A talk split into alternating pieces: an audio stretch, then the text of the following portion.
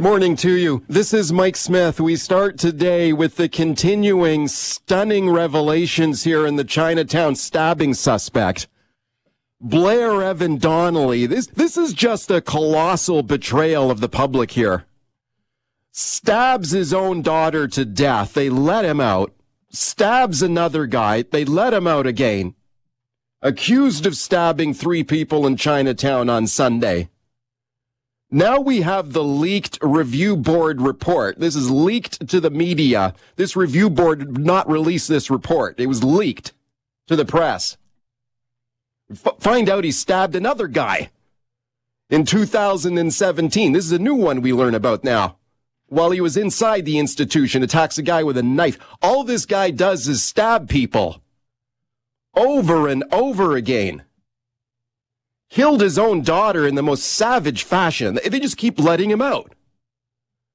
This is unbelievable. This guy was a ticking time bomb, and they knew it.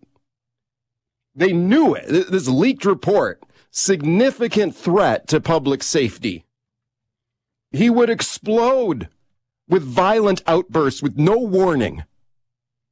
And what did they do? They let him out, unescorted, no supervision. We got Brad West standing by to discuss. Let's listen to Premier David Eby here speaking earlier this week. I am so angry. I am white-hot angry that this person was released unaccompanied into the community to have a devastating impact. Okay, now he's white-hot angry. Should be angry at himself. This is a provincial psychiatric hospital. This is a provincial review board.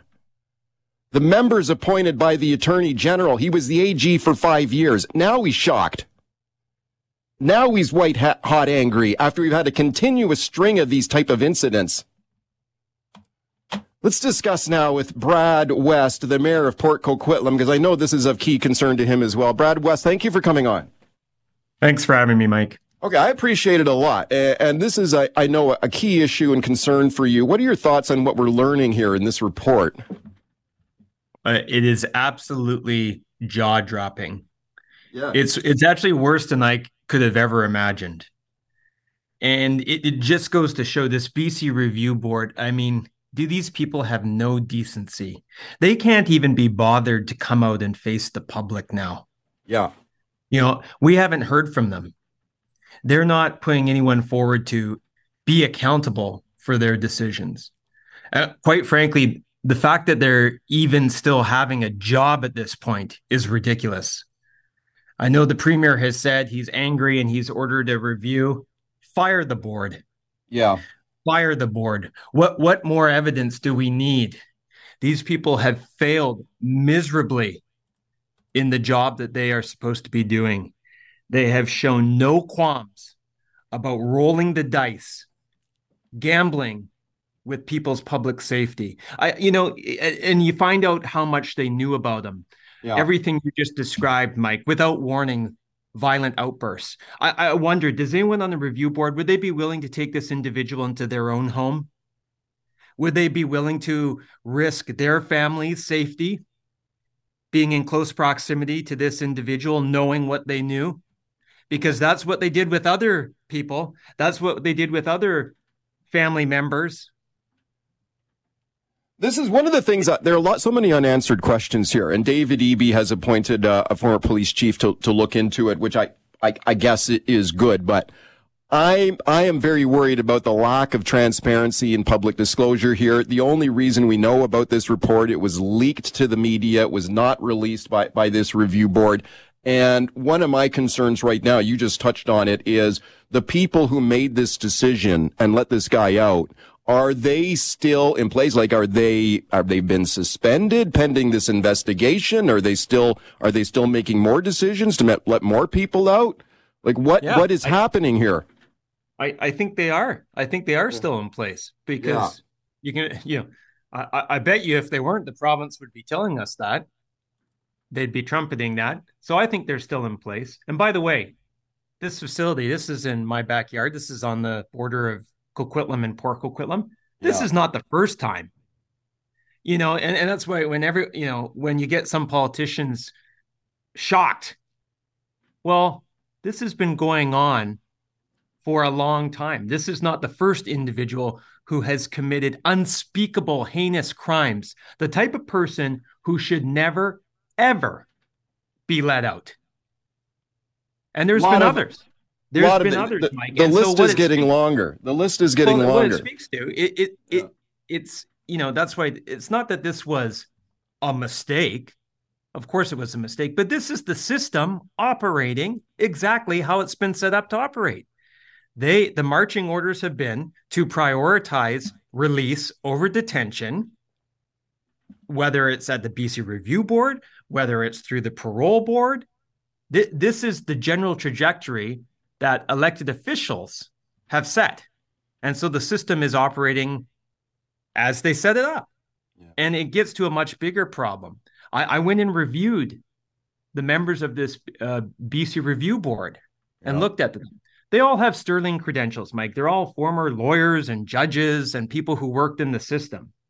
What they don't have is an ounce of common sense, apparently, because any person with any sense would know that an individual who brutally, I can't even say the words as a father to two young kids, a person who brutally killed their own child. Yeah. And then stabbed other people. Yeah.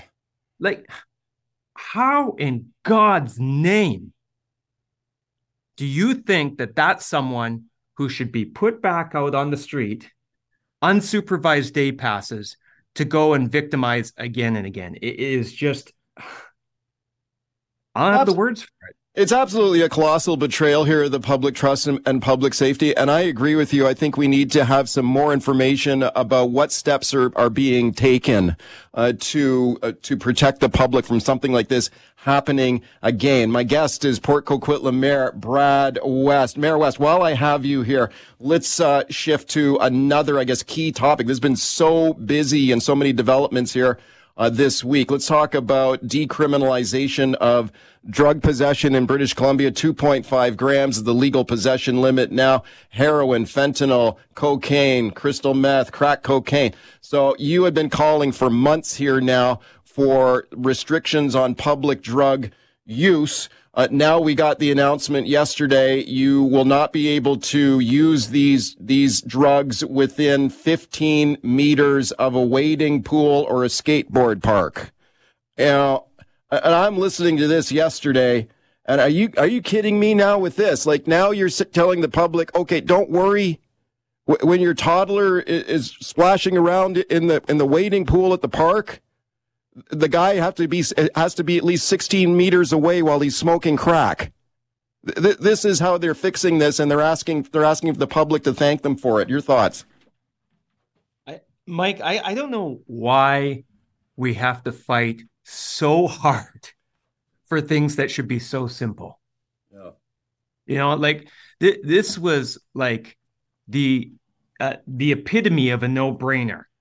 Yeah, that you don't want people who are doing, in some cases, lethal drugs. Fentanyl, child comes into contact with fentanyl, even physical contact, can kill them. That's how deadly that drug is.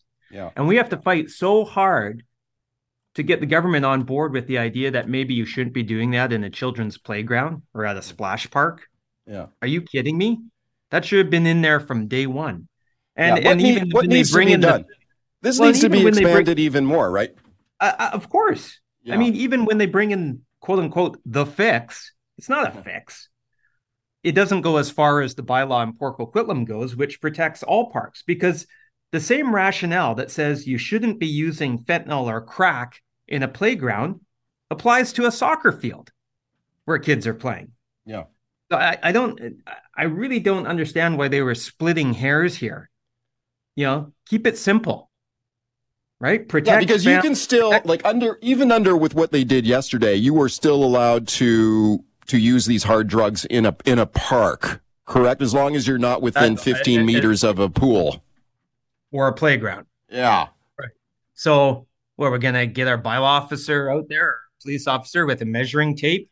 Yeah. Oh, excuse me, can you take a few steps that way? Yeah. Like, you know, again, to me, The huge gap that's missing here that you and I have talked about is treatment. Right. You know, we've got to put treatment and prevention, by the way, at the center of what we're trying to do, because we have a massive problem with it. I think, and I've talked to you about this, we need to get to mandatory treatment in some instances. You know, we've got people out on the streets, you know, they're alive, but they're not really existing. They're contorted up like pretzels. They're in no position to make a decision to get better or to get treatment. And some people think leaving them in that state is compassion. That's not compassion at all. Yeah. Not at all. You know, and so if we want to get serious about dealing with this issue, we're not going to make any headway until we have a massive investment in treatment. And I'm sorry, in some cases, yes, mandatory treatment. I agree with you. Port Coquitlam Mayor Brad West, thank you for your time today. I appreciate it. Thanks very much for having me, Mike. Let's talk about the soaring cost of rent in Metro Vancouver and beyond. Once again, Vancouver has set the Canadian benchmark record here, the highest rents in the country, $3,000 a month for a one-bedroom apartment, pushing $4,000 for a two-bedroom. Who can afford this?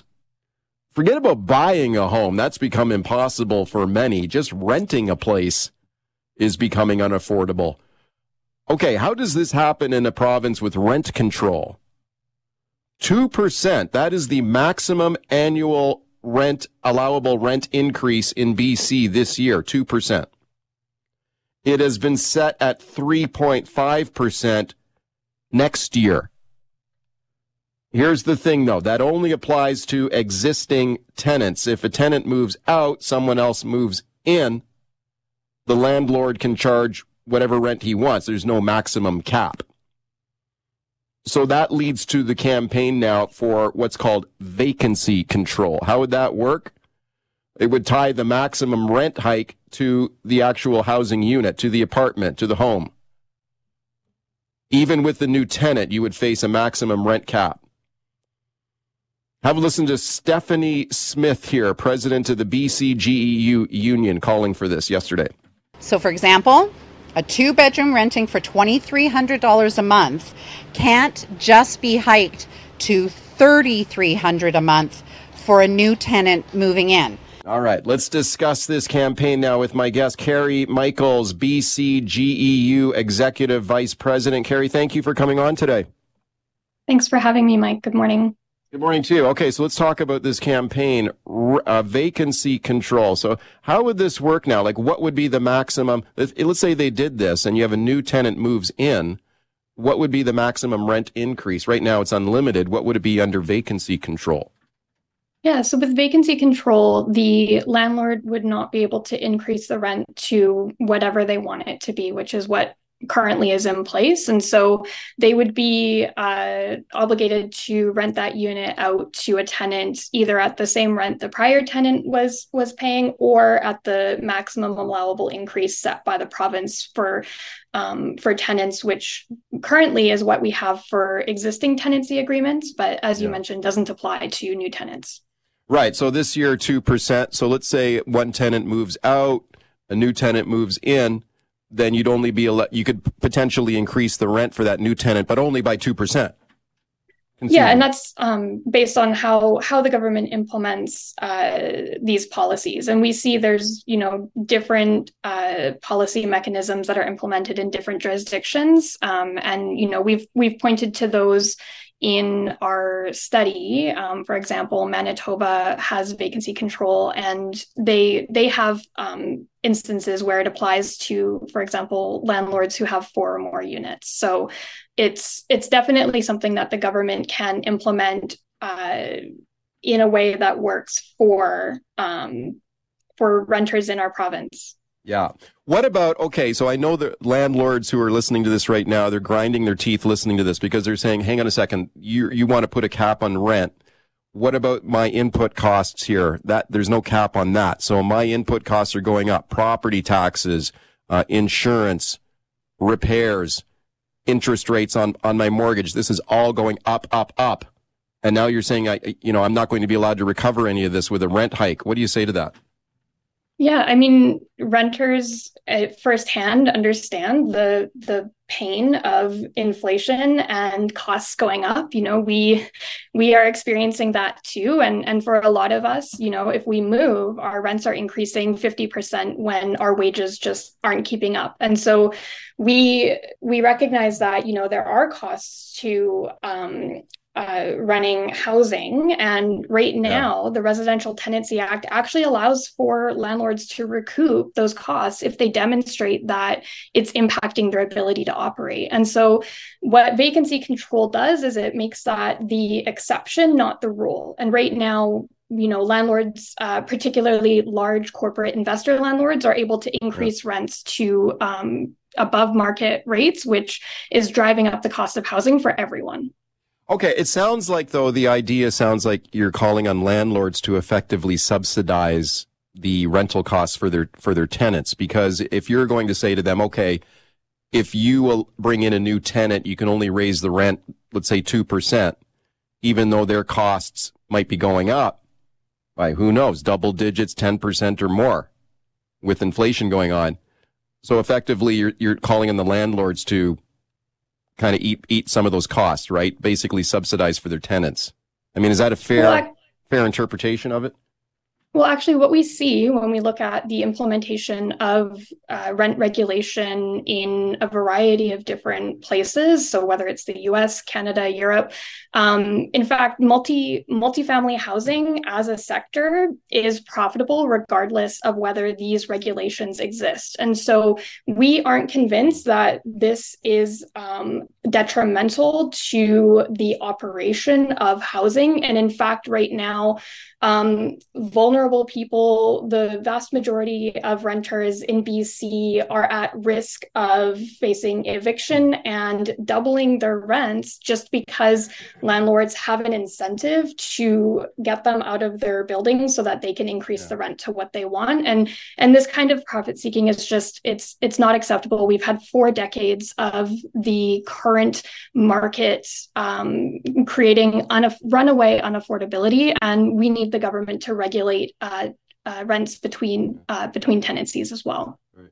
Speaking to Carrie Michaels, it's the campaign for stricter rent control in British Columbia, including for new tenants.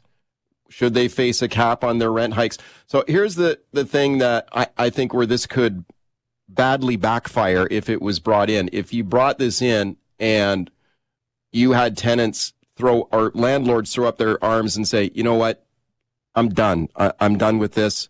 I can't. This is not fair to me. It's not affordable to me. I'm not going to rent out anymore. Or maybe I'll put my place up for rent on Airbnb instead, where these type of caps don't apply. And we're seeing a huge surge in Airbnb rentals in BC. Let me play a clip here for you, Carrie, from Tom Davidoff, UBC professor. Here he is talking on this plan and how it could backfire. Listen. Dicey, because when you punish people for deciding to rent out their properties, obviously you run the risk that people are going to be less likely to rent their properties out. Yeah. So if that happens, I mean, you could have fewer rental properties available. I mean, this would be a disaster. How do you respond to that? That would be a disaster, but that's not what we see when these regulations are in place. And in fact, studies over both the US in terms of New Jersey, as well as over a 50-year study in Lyon, France, found that over a period of 50 years, there was no evidence that real estate and landowner profitability declined because of these kinds of controls. And, you know, this threat that landlords won't rent out their units, you know, this is something that we hear all the time when these kinds of regulations are being advocated for, and we just do not see this happening when these regulations are in place. And in fact, as a union, you know, we hear from employers when we're organizing workplaces, oh, we're going to have to shut this place down, or we'll have to fire people. And in fact, once the workers unionize and they negotiate a collective agreement, the employer adjusts to that circumstance. And in this case, we see the same thing with landlords, and particularly corporate landlords and investors who are profiting off of this current situation and creating instability for over 1 million renters in BC. How do you explain, therefore, the surge in Airbnb suites and rentals in British Columbia. I mean, you've got thousands of Airbnbs. And when you go on Airbnb and take a look at the places that are available in BC, sometimes you'll see these places typically rent for $200, $300 a night. So, and you can understand why landlords, okay, forget about renting this out to a long-term renter. I'm just going to put this on Airbnb instead because I'm fed up with these rent controls and these type of ideas. I mean, isn't the surge in Airbnb kind of evidence of that? Well, what we've advocated for since we launched our Affordable BC campaign in 2017 is tighter controls around short-term rentals, because we see this even without regulations in place restricting tenants' rent increases between tenancies. They are continuing to seek out higher profitability. And this is one of the ways that the government needs to look at the myriad of complex market factors. It's not vacancy control that causes this behavior, and they need to regulate short-term rentals so that this can't be the outcome. And they're increasing the rules around where you can have short-term rentals, how many units you can own that you rent out as a short-term rental. And these are the kinds of things that we need to be seeing, because ultimately, when it comes down to it, multifamily housing will continue. It is quite a profitable sector, even when we see these kinds of regulations in place. And this is a way to stop the loss of affordable units. Thousands of affordable units are being lost every year because we do not protect tenancies and we do not protect renters between tenancies. Carrie, thank you for coming on today to talk about this. I appreciate it.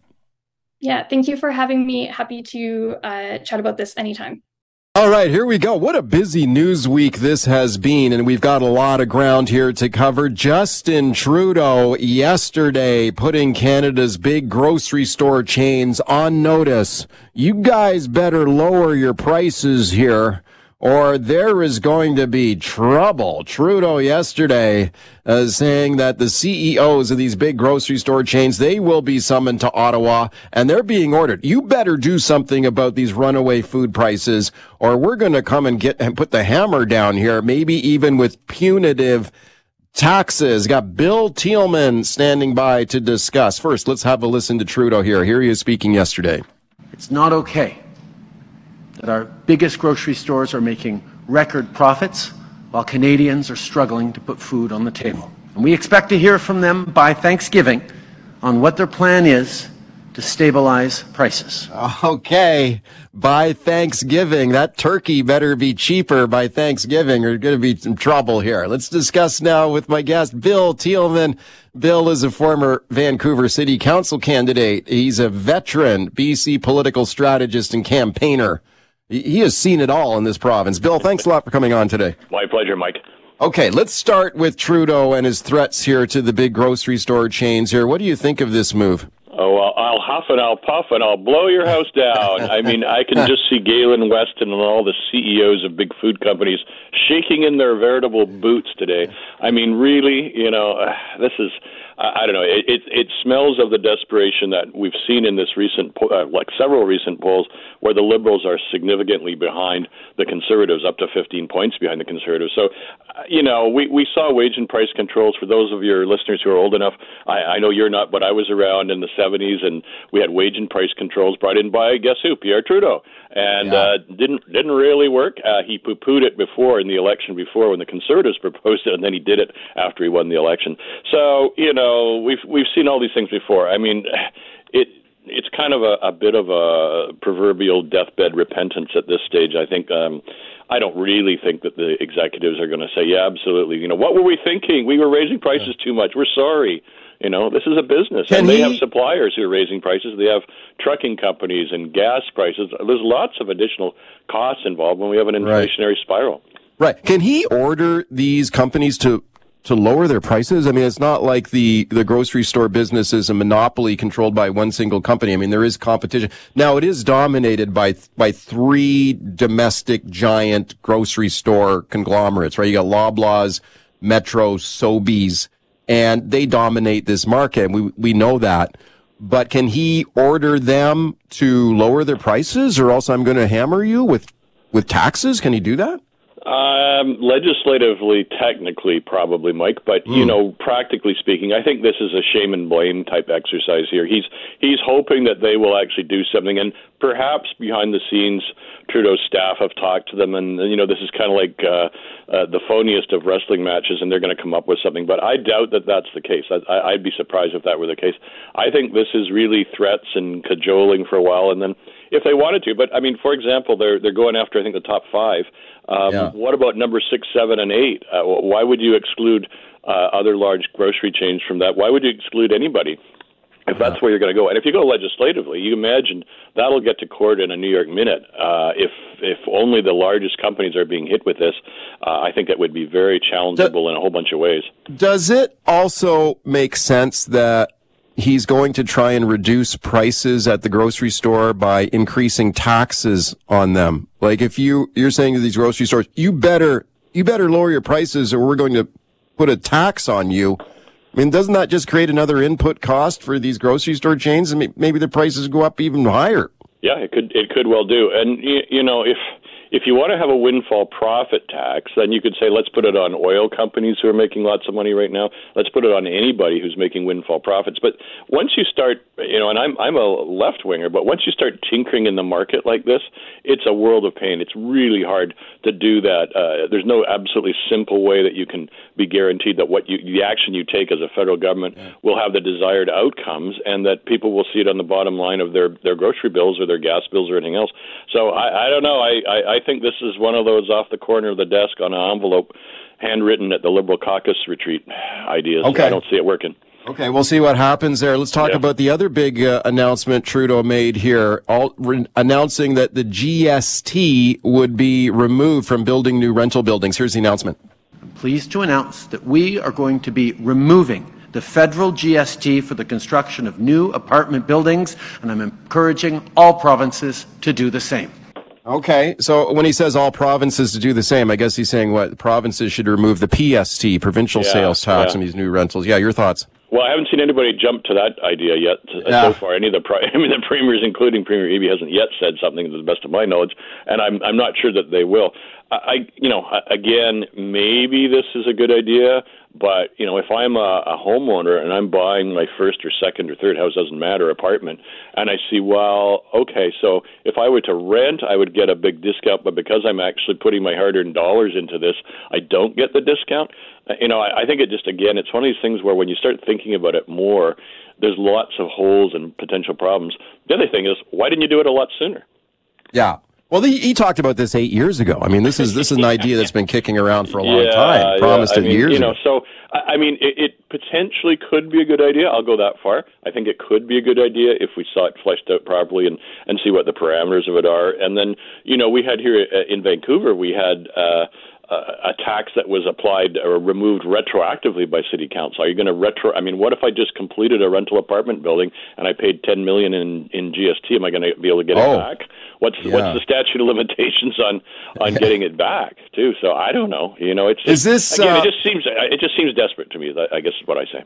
Trudeau is looking very vulnerable here. I mean, you take a look at these opinion polls, the federal conservatives and Poilievre just surging here, and it just, like you said, seemed a little desperate. He's trying to find anything to sort of stop the bleeding here. And I had Poilievre on the show yesterday. I asked him about this GST rental idea, and he said Trudeau basically stole the idea from him.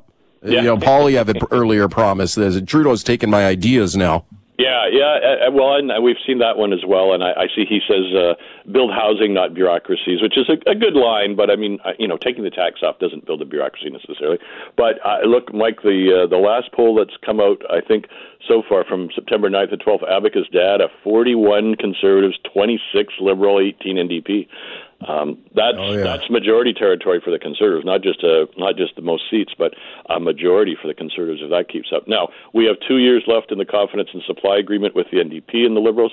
That said, you got to wonder whether Jagmeet Singh and the NDP are sitting there watching this slow-motion train wreck that's the Liberal Party right now and saying, maybe we should get off the train at the next stop and cause an election before it's too late. Yeah. I don't rule it out. We've seen it before, and as you know, and all our listeners know in BC, John Horgan pulled the plug on the confidence and supply agreement with the Green Party, and to Sonia Firsteno's enormous disgust. But he won a majority election after that in 2020. Okay, speaking of BC, let's bring it home here, Bill. Just finish up and talk about this shakeup in BC provincial politics this week. So we had Bruce Banman, the MLA in Abbotsford, BC Liberals, now the BC United Party. They changed their name. He has crossed the floor here. He joined the BC Conservative Party. Let's listen to what he had to say. I asked him on the show this week, are there any others that could follow you, bolt to the Conservative Party? Here's what he said. There are others, and I'll let them speak for themselves.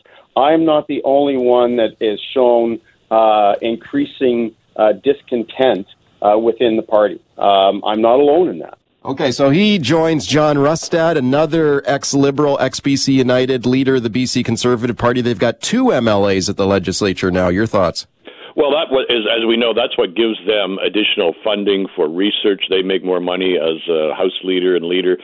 They get more prestige out of questions and question period. They're guaranteed questions. All of these things were done, ironically, by the NDP for the Green Party as part of their deal, so they could kind of pump up their tires a little.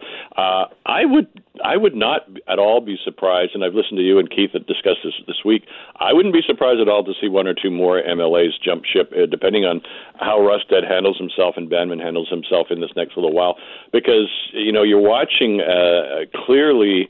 This is, you know, we haven't seen a product rebranding launch fail as bad since New Coke. I mean, this BC United Party launch is just brutal, and we saw that they came in fourth, I think, in the Esquimalt-Juan-Fuca by-election. Oh. They're in third place in this Main Street poll behind the BC Conservatives, and the BC Conservatives have no significant structure or significant amounts of money. They've got a name, though. They got a name. But they have a great name, and we've seen this with the Green Party, both provincially and federally, and in other provinces. They're kind of like nobody really knows exactly what they're doing, but they've heard a Green Party and they know it's environmental, and that's about it. Yeah. So, and we saw it with the Reform Party way back when. They didn't have huge amounts of money, and they wiped out the Conservatives basically. So, you know, I think Kevin Falcon and his team have to be extremely nervous. I don't think they should throw the baby out with the bathwater yet, but you know, and you can't go back to BC Liberal now. I mean, the flip side, everyone says, well, he should have stayed with the name, and I kind of think they should have, because they've got over the worst of any voter reticency. But the numbers on Justin Trudeau, the disgust and hatred, which is kind of irrational to me, but I don't know that they would have been better off as BC Liberal anymore either. So, you know, Now it's working, I think. Well, now he's getting the ricochet on the other side, because the federal Conservatives are surging. Poilievre is on a roll here now, and I think there may be some bleed over effect, and that's helping the BC Conservative brand. Yeah, you got it going both ways. It's a double-edged sword. That nobody wants to be connected to the Liberals, and everybody on the right wants to be connected to Conservatives more right now. Not everybody, but a lot. And then, but I think that the left of center left federal NDP or Liberal voters are now provincially saying, "Hey, I got to go with David Eby. He seems reasonable and sensible." And Kevin Falcon doesn't seem to be doing it. So if you lose half of your coalition or half of your coalition, you're going to lose. All right, Bill Tieleman is my guest. Let's go right to your phone calls here. Ed in South Surrey. Hi, Ed. Go ahead. Yeah, hi. Regarding the housing situation, to me, they got to do two things. Number one, eliminate any foreign ownership in BC, period, retroactively. If that's 5% of the market, we're over 200,000 homes coming to market right away. And as far as Airbnb, basically do what they did in New York, because this $1,000 charge is a joke, an absolute joke, dealing with the rental situation. Okay, Ed, thank you for the call. Well, there's already a ban on foreign purchases in BC, right, Bill? Yeah, and I mean, there's strong taxes, but as an investor, Mike, you can be a foreign investor in an apartment building. I mean, that's not a problem. So we've got some real challenges there. I think whatever anybody says, everything that's been tried, and it mostly revolves around increased supply, it hasn't worked. We got the highest rents, the highest housing prices, everything we've been doing isn't working. So it's time to really rethink this. And I encourage both the federal, provincial government, the opposition parties to all put their heads together with people who know what's going on and say, how can we fix this? Because this is we're getting to an intolerable situation where the people who we need to run our economy, the workers who are frontline responders, who are grocery clerks, who are anything in this economy, can't afford to live in Vancouver, can't afford to live in Victoria, Kelowna, other places. And we have to fix it somehow, and whether we go the English route and have a lot of government involvement in housing, maybe that's what we have to start looking at. Karen in Surrey. Hi, Karen. Go ahead. I think that he's coming out just to go after the grocery stores because Jagmeet just posted that Sobeys made a 52% increase in profit. He's going after them because he doesn't want to piss Jagmeet off. And here's the thing. If you impose restrictions on grocers, where does it stop? What other industries are we going to go after? Quite frankly, if he imposes taxes, guess who pays for it? You and I. And in the end, corporations are employing thousands and thousands and thousands of Canadians across country. And stop going after these corporations. Yeah, they're making profits, but it's not a crime. Thank you, Karen, for the call. Bill, your thoughts? Well, I mean, like many people, I have RRSPs and investments and things, so I guess in some ways I'm a beneficiary of the higher prices as well as being frustrated when I go do my grocery shopping. So I think we're all caught in that double bind to some degree. But look, I think Karen is right. It's very hard to intervene in a free market system, even though it might be an oligopoly, but it's still very hard to intervene and have the successful results that you want. Yeah. Brian in Coquitlam. Hi, Brian. Go ahead. Hey, Mike. I blame the federal government and provincial government for the high prices of food because of the carbon taxes, because that applies to the farms and the shipping and the trucks and the supply management for the dairy and the eggs and the milk. It's the government that caused the high prices. So I think it's hypocritical of him being, we're going to call them and make them charge less when it's the supply chain. The whole supply chain has been affected by the carbon taxes. Yeah, okay, Brian, thank you for that. Well, touching on one of Pierre Poilievre's frequent talking points here, axe the tax. I think it could be working for him, Bill. Your thoughts? Yeah, absolutely. I think people just, it's that visceral hit you get at the pumps and you look at the price and you look at the $100 plus amount that you're putting into your tank and you're like, what in the world? I think the problem, though, with Brian's point is we have inflation all over the world and we have higher carbon taxes in all sorts of countries, in Europe in particular, and we have places with no carbon tax and they still have inflation. So I don't disagree that it's a good political piece, and I have grave doubts that the carbon tax has actually been working the way it's supposed to, but I don't think that would solve it. Bill, thank you for coming on today. My pleasure. Let's talk about auto theft on the rise across Canada now. This is now a $1 billion industry here when it comes to stealing vehicles across our country. Where do these vehicles end up? Sometimes they end up outside of Canada. I've got Michael Rota standing by to discuss. Now, this happened to our family once, several years ago now. Our family minivan disappeared from our driveway overnight. Very strange. Police did find the vehicle several days later, been abandoned, stolen by somebody. And they were somehow able to hack into our vehicle and create like a duplicate key. We had like this anti-theft system in this van. That didn't stop them. They were able to somehow hack into the vehicle. That is happening more often. High-tech auto theft. Have a listen to this report here now from Global News. Dealing with stolen cars, nothing new for police, but this is another level. I was surprised because I know that these cars can be stolen in this manner, but it shocked me to see how quickly, simply, this happened. Forget about prying open the car door or stealing keys. This carjacking operation works off a couple of iPads in a backpack and a cable antenna known as a signal booster. Watch how quickly it happens. The cable is hung by the front door. It detects the key fob inside the house, records the code, then that code is used to start the vehicle, and within 18 seconds, the car is gone.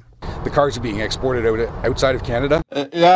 Sometimes these cars end up as far away as Africa or elsewhere on the black market. Okay, let's discuss now with my guest, Michael Rota. Michael is the president and CEO, Canadian Finance and Leasing Association, one of Canada's top experts on this. Michael, thank you for coming on today.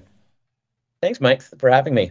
Yeah, I appreciate it a lot. And your group recently released a report on this. How often is a vehicle stolen in Canada? That happens a lot, right? We estimate approximately every 6 minutes a vehicle is stolen somewhere in Canada. Every 6 minutes. Okay, so by the time we get to the next commercial break here, someone's car is going to be stolen. What is the is that rising? Is that number rising? Absolutely. Across Canada, it's gone up about 24% since last year.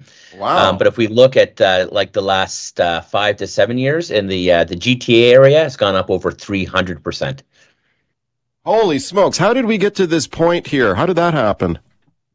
I think it's a couple of factors. One is we became victims of our own success. In the early 2000s, we had a bit of an epidemic of stolen vehicles, but policing and border services sort of brought their resources to bear, and manufacturers made some changes to the vehicles, amongst a number of other things, and brought those numbers precipitously down.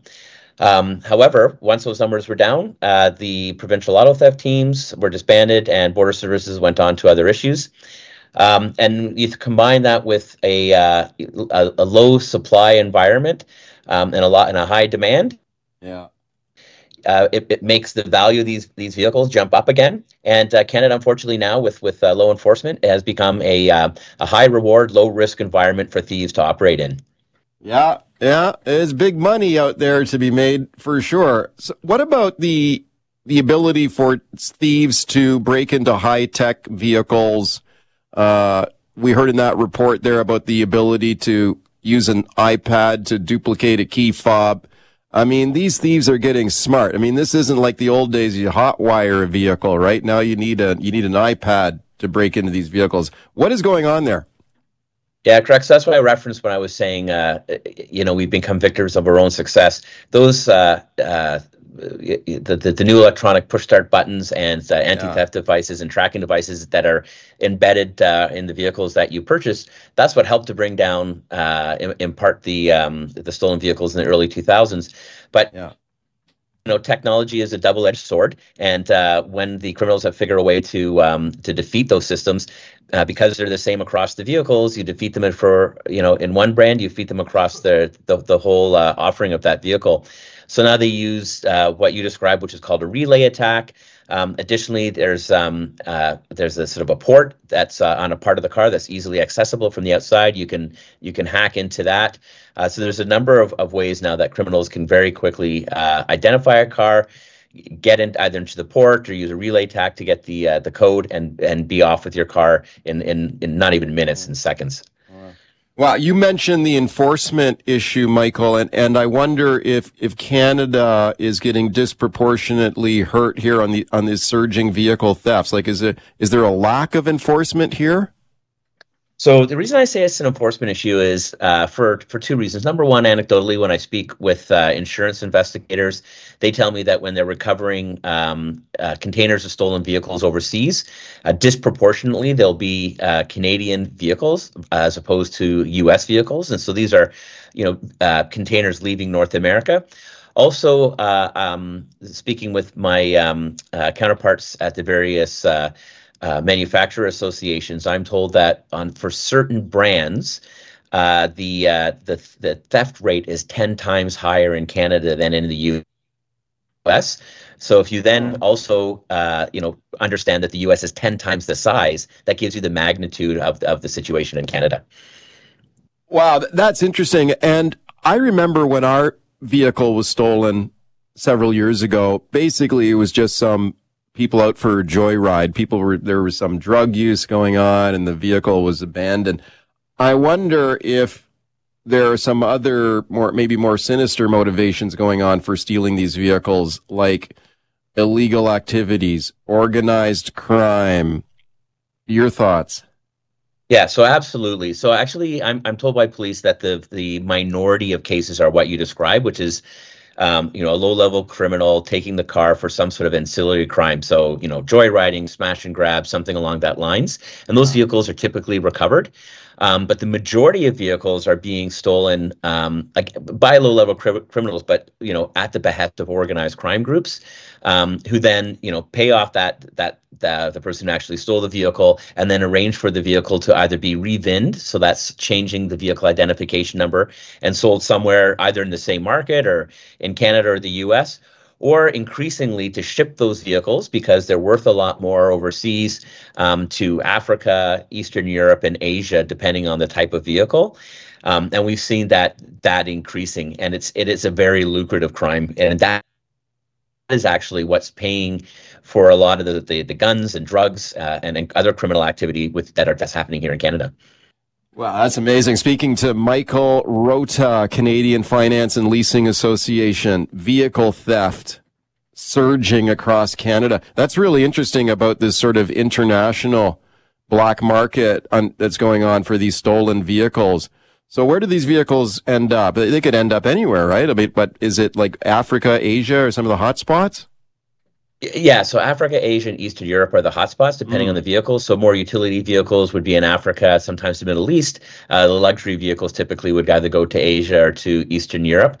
And it's gotten to the point now where Canada has a reputation as being a donor country for stolen vehicles.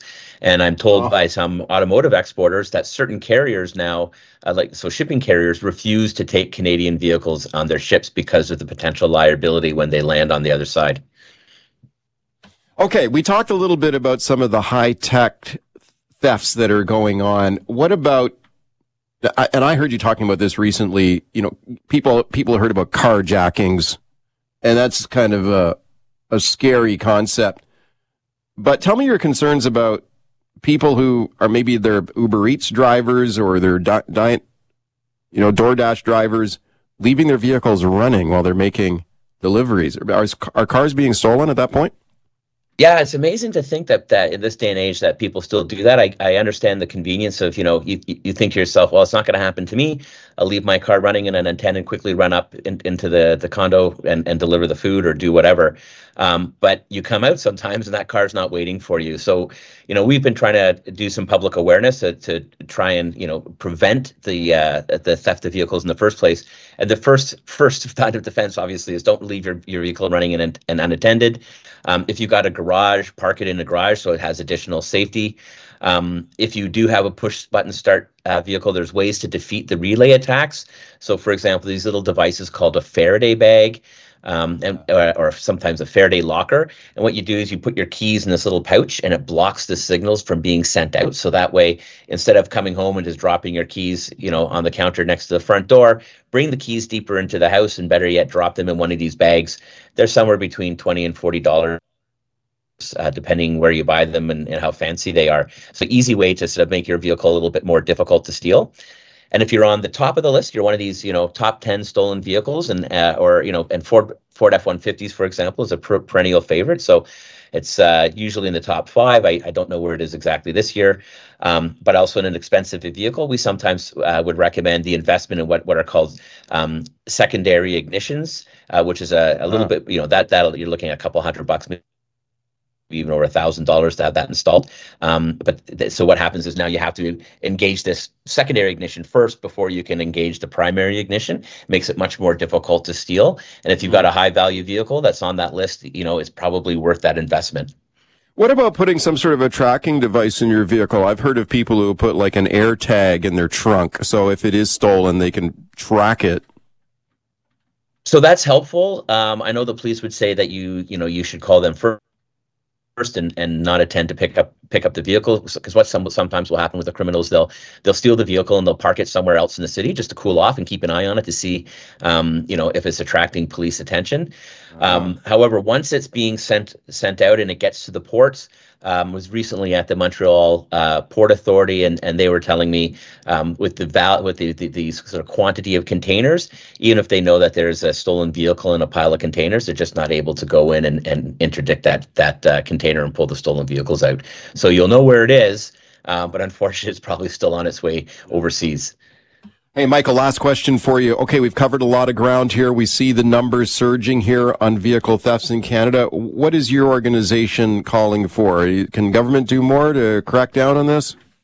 Yeah, absolutely. We've seen some movement at the provincial level. So recently, the Ontario government announced a $52 million program to reinstitute the provincial auto theft team there, along with specialized prosecutors. We'd like to see more provinces, particularly the more populous ones like Alberta and Vancouver and Quebec, do the same thing. That does make a big difference. But where we're not seeing a lot of activity is the federal level. We'd love the federal government to step up, particularly Canada Border Services Agency, and take this issue seriously. We understand that the CBSA, their primary responsibility is keeping bad things like guns and drugs from coming in the country. But that's really only one side of the equation when you're dealing with organized crime.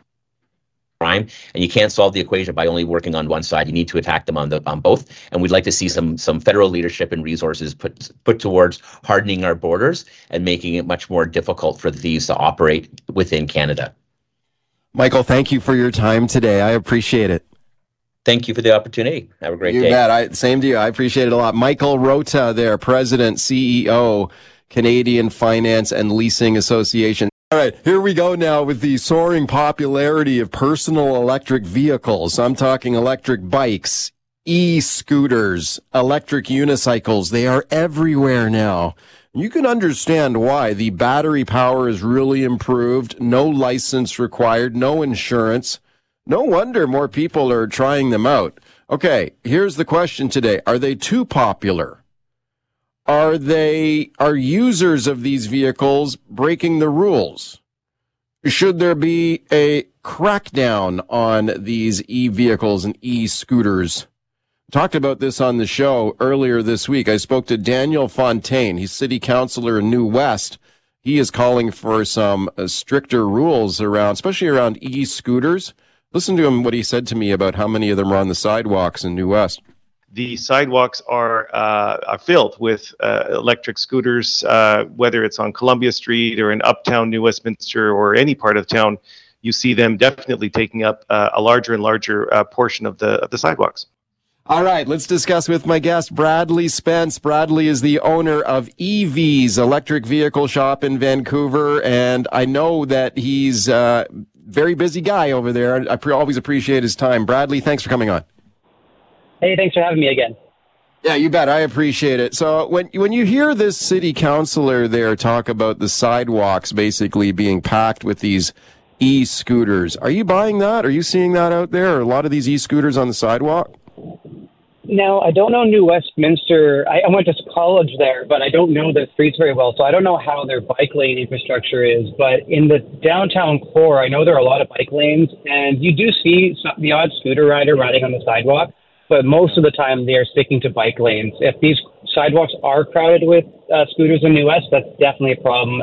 I believe it is an $81 fine as well, plus 2 points if you have a driver's license on your driver's license. Okay, are these e-scooters legal, or is it sort of a patchwork right now? Because I know some municipalities have done pilot projects. Are they legal everywhere? What's the status of them? No, they're not legal everywhere, and I should have done my research. I can't remember if New Westminster is part of the pilot program or not, but it's up to the municipality to make the rules. It is a 3-year pilot program. After 3 years, they're going to reevaluate the rules and legislation that they're going to have.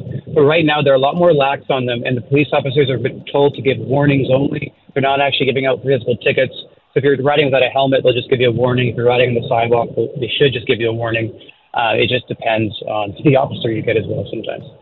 Okay, are riders of electric scooters, electric unicycles, are some of them breaking the rules and riding dangerously? Let me play a clip here for you, Bradley, for your thoughts. So this is Daniel Fontaine again, earlier this week on the show, New West City Councilor. Listen to him describe this e-scooter collision that he witnessed. An e-scooter went whizzing by several pedestrians right where I was near a cafe and just plowed into someone. Literally, she got knocked over. He fell off the e-scooter. Thankfully, she didn't look too seriously injured. But if you're a senior and you get hit by something that's going 30 or plus kilometers an hour on a sidewalk, it can mean life or death. Okay, it's obviously not a good situation if an e-scooter rider is zipping down the sidewalk and plows into somebody. Bradley, I mean, that's one story that we've heard. How often is this happening? Is it a concern for you? It's not as much of a concern as cars not seeing scooter riders and hitting scooter riders. We do see some scooters come back damaged from crashes, but there are cars that are driving recklessly and end up on the sidewalk killing pedestrians. A 3-ton car is way more dangerous than a 30-pound scooter or 40-pound scooter. So it is unfortunate. I hate it when I see these things on the sidewalk. It is dangerous. Often zooming down the sidewalk. And we all know teenagers don't have the same sense sometimes at that younger age. But I think stricter rules do need to come into place, especially once this three-year pilot program's over. Right. Okay. What are the existing rules now? If you're in a municipality where this pilot project has been introduced, you must wear a helmet, right? Yeah. You have to be 16 years or older. Stick to bike lanes. Stay off the sidewalk. If there's no bike lane, you're allowed on roads close to speed limit of 60 kilometers an hour or less. 60 kilometers an hour? You can go on them? No. If the road has a posted speed limit of 60 kilometers an hour or less, you're allowed on that road if there's no bike lane. Okay. Is there a speed limit for, let's say, e-scooters? Yes. They don't want you going faster than 24 kilometers an hour. 24 clicks an hour. Okay. They can go a lot faster than that, though, right? Most of our entry-level scooters top out at about 30 kilometers an hour. Anything that goes faster is not technically street legal. So there's more. We do sell some that are more made for private property or enthusiasts that like to go on logging roads, dirt bike tracks, you name it. But yeah, I think for a lot of people who are looking to getting into this now, they're not necessarily looking for recreating off-road. I think some people are looking at this as a commuter option, just to save money. Beat the gas pump, beat the insurance, beat ICBC. Yeah, your thoughts. I was going to say 98% of our sales are commuter scooters. They're not being used for anything other than commuting. So. Yeah. And are the cities too crowded with these things? And I guess my thing is, are bicycles too crowded on streets as well? Because I know back in the day, bicycles were a big problem on the streets, and now they're widely accepted. The odd driver still gets annoyed, obviously, but it's only a matter of time before they're all accepted and more infrastructurally put into place by the government to make it safer for everybody. Yeah, I mean, this may be a train you can't stop here, because I've heard people say, oh, they should be banned, I don't like them. Well, I think the genie may be already out of the bottle here. And for so many people who are embracing this sort of personal electric technology to get around, would you say it's time to embrace this now and maybe consider some more rules around it? Absolutely. I mean, you can't really stop change. They can try to slow it down, whether it's people complaining to the government or the government itself, but they're getting so popular. And when it comes down to it, I know Canada is trying to be more environmentally friendly and reduce the amount of cars on the road, reduce the emissions. And buying a scooter, especially from a place that can actually repair them so you're not contributing to is way better for the environment, and it does reduce the amount of cars on the road, which ultimately makes the streets safer for everybody. Okay, Bradley, hit me with the price tag here. If I came down to EVs today looking to buy an electric scooter, how much would I be looking at? For a commuter scooter, it goes anywhere from as low as $600 all the way up to $1,400, and we offer financing as well, so it's affordable for anybody. $600? Oh, that surprises me. I thought it would be more. No, we have an entry-level one at $600. $600. What do you get for small businesses? What do you get for $600? Like, what is the range, like the battery life on a $600 e-scooter? Yeah, it's top set at 25 kilometers an hour. You get about 20 to 25 kilometers per charge. It is a smaller, lightweight scooter. I think it only weighs 29 pounds, and it's got a little wooden deck on it, tiny little wheels. So it's a great little stick to bike lanes, short distance scooter. It folds up nicely. You can fit in your closet. Okay, you still doing a booming business down there? Every time I talk to you, you're telling me, hey, man, they're still flying off the shelf. Is that still the situation? Yeah, it's definitely slowed down in the entire outdoor industry in the past 6 months. But just after the COVID boom made a huge rush of these things. Nobody wanted to take public transit, so the bike industry and our industry was just booming, and has slowed down to kind of go back to normal now. But yeah, we're still seeing people every day come get these things, and it's considered end of season now, and people are still coming in every day to buy them. So. Okay, last question: where is your store located? Yeah, we're located at 230 East Pender Street, just at Pender and Main in Chinatown. Bradley, thanks for coming on. Yeah, thanks for having me again. Talk about the devastating earthquake in Morocco now, the North African nation dealing with the aftermath of the most devastating quake they've experienced in decades. It hit on September 8th, 1 week ago, in the High Atlas mountain range, around 70 kilometers southwest of Marrakesh. Thousands killed, thousands more injured. Rescue efforts still continuing.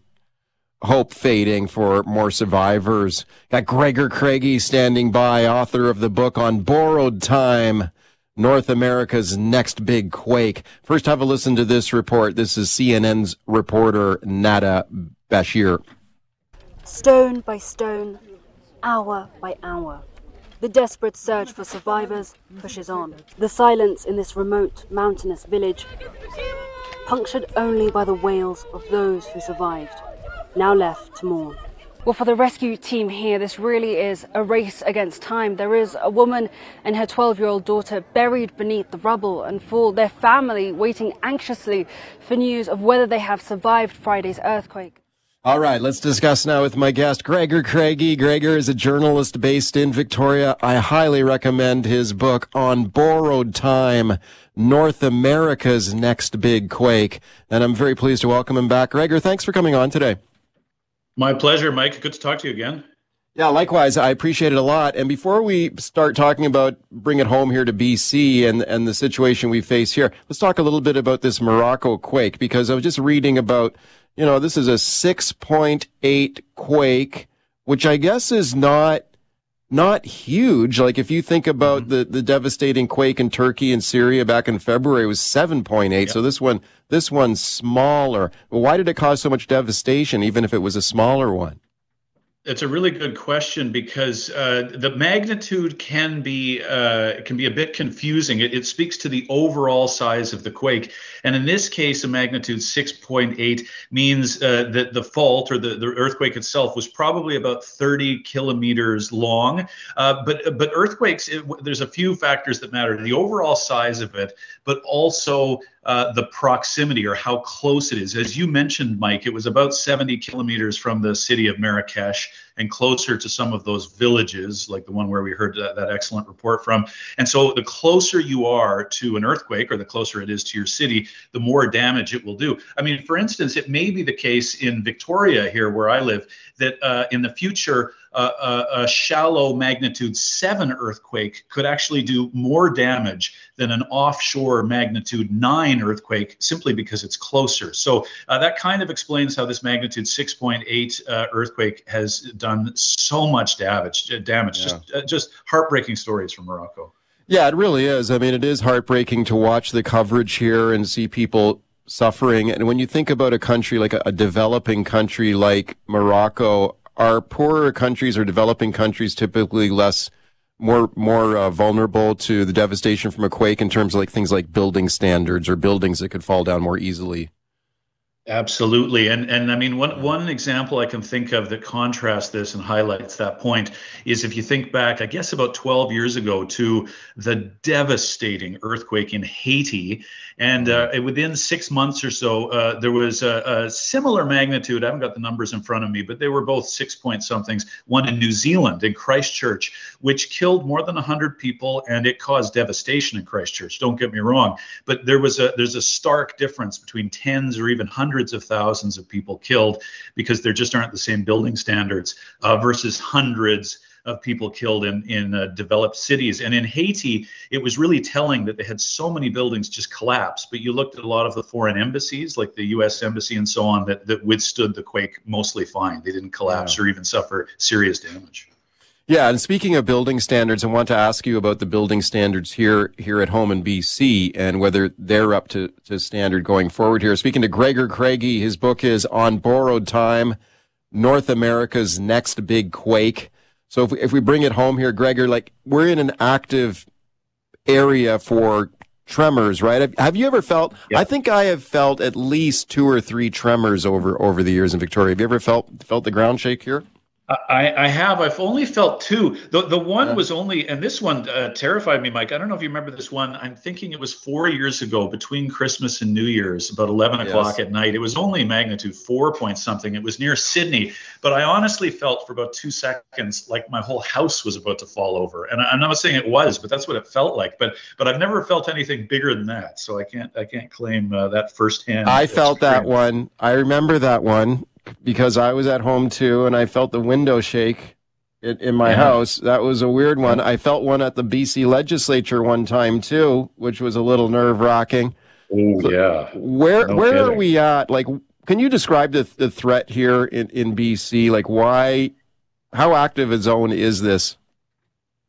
Well, this is the big question. I mean, if you want to put a really rough odds on it for Vancouver, Victoria, and I mean, every scientist I've spoken to, they kind of flinch when you ask them this question because it's so hard and it's so imprecise to put odds on it. But if we just talk about let's say a major earthquake, doesn't mean the biggest we could get, but a major earthquake that would cause damage and threaten lives in the next 50 years, I've heard a lot of scientists sort of say, okay, fine, if you really want to put odds on it, we'll say 1 in 3 for the south coast of BC.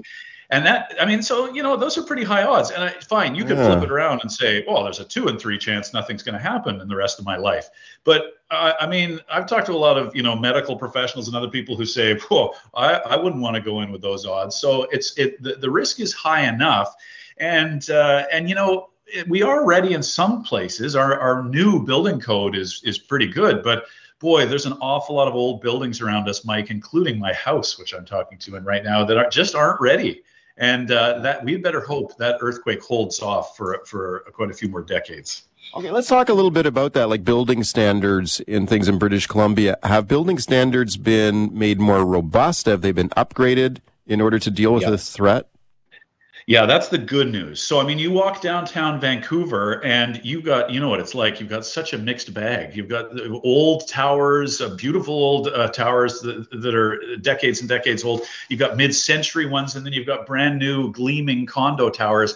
And the building code is updated regularly. I think we're up to now every 5 years. And the good news is that the modern building code is an extremely high standard. So any new buildings that are going up, it's extremely unlikely that they are going to allow anyone to get killed in an earthquake. Now, there's the question of whether they'll be usable or not, and we tend to have a higher standards for buildings like hospitals that are built now because you want them to not only not kill anybody, but you want them to be usable after the earthquake, of course, to treat victims and provide shelter and so on.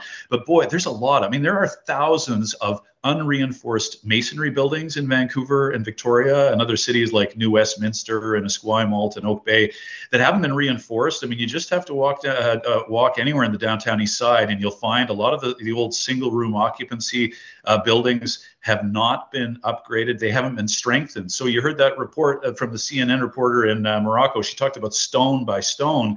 That's what you get in an earthquake when you have unreinforced masonry. Like they've got mortar holding them down, and gravity, they'll withstand gravity for centuries, but the second you get a side to side shaking in an earthquake, they fall apart. And we could have that in, you know, downtown Victoria, lots of Vancouver with older brick buildings and so on. That's the biggest threat.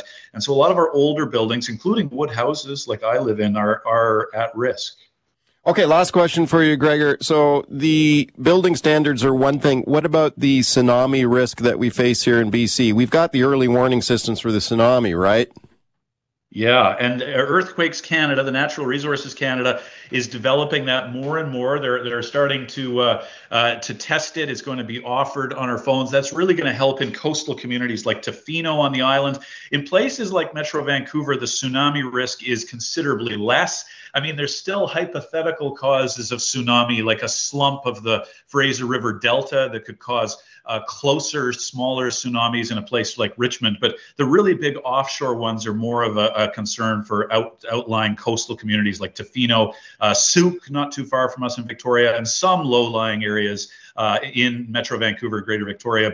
But still probably for most of us in the big cities, the earthquake is the bigger threat than the tsunami in this part of the world. Okay, let's hope it never happens. Gregor, thank you for coming on to talk about it today. I share that hope, Mike. All the best. Good to talk again.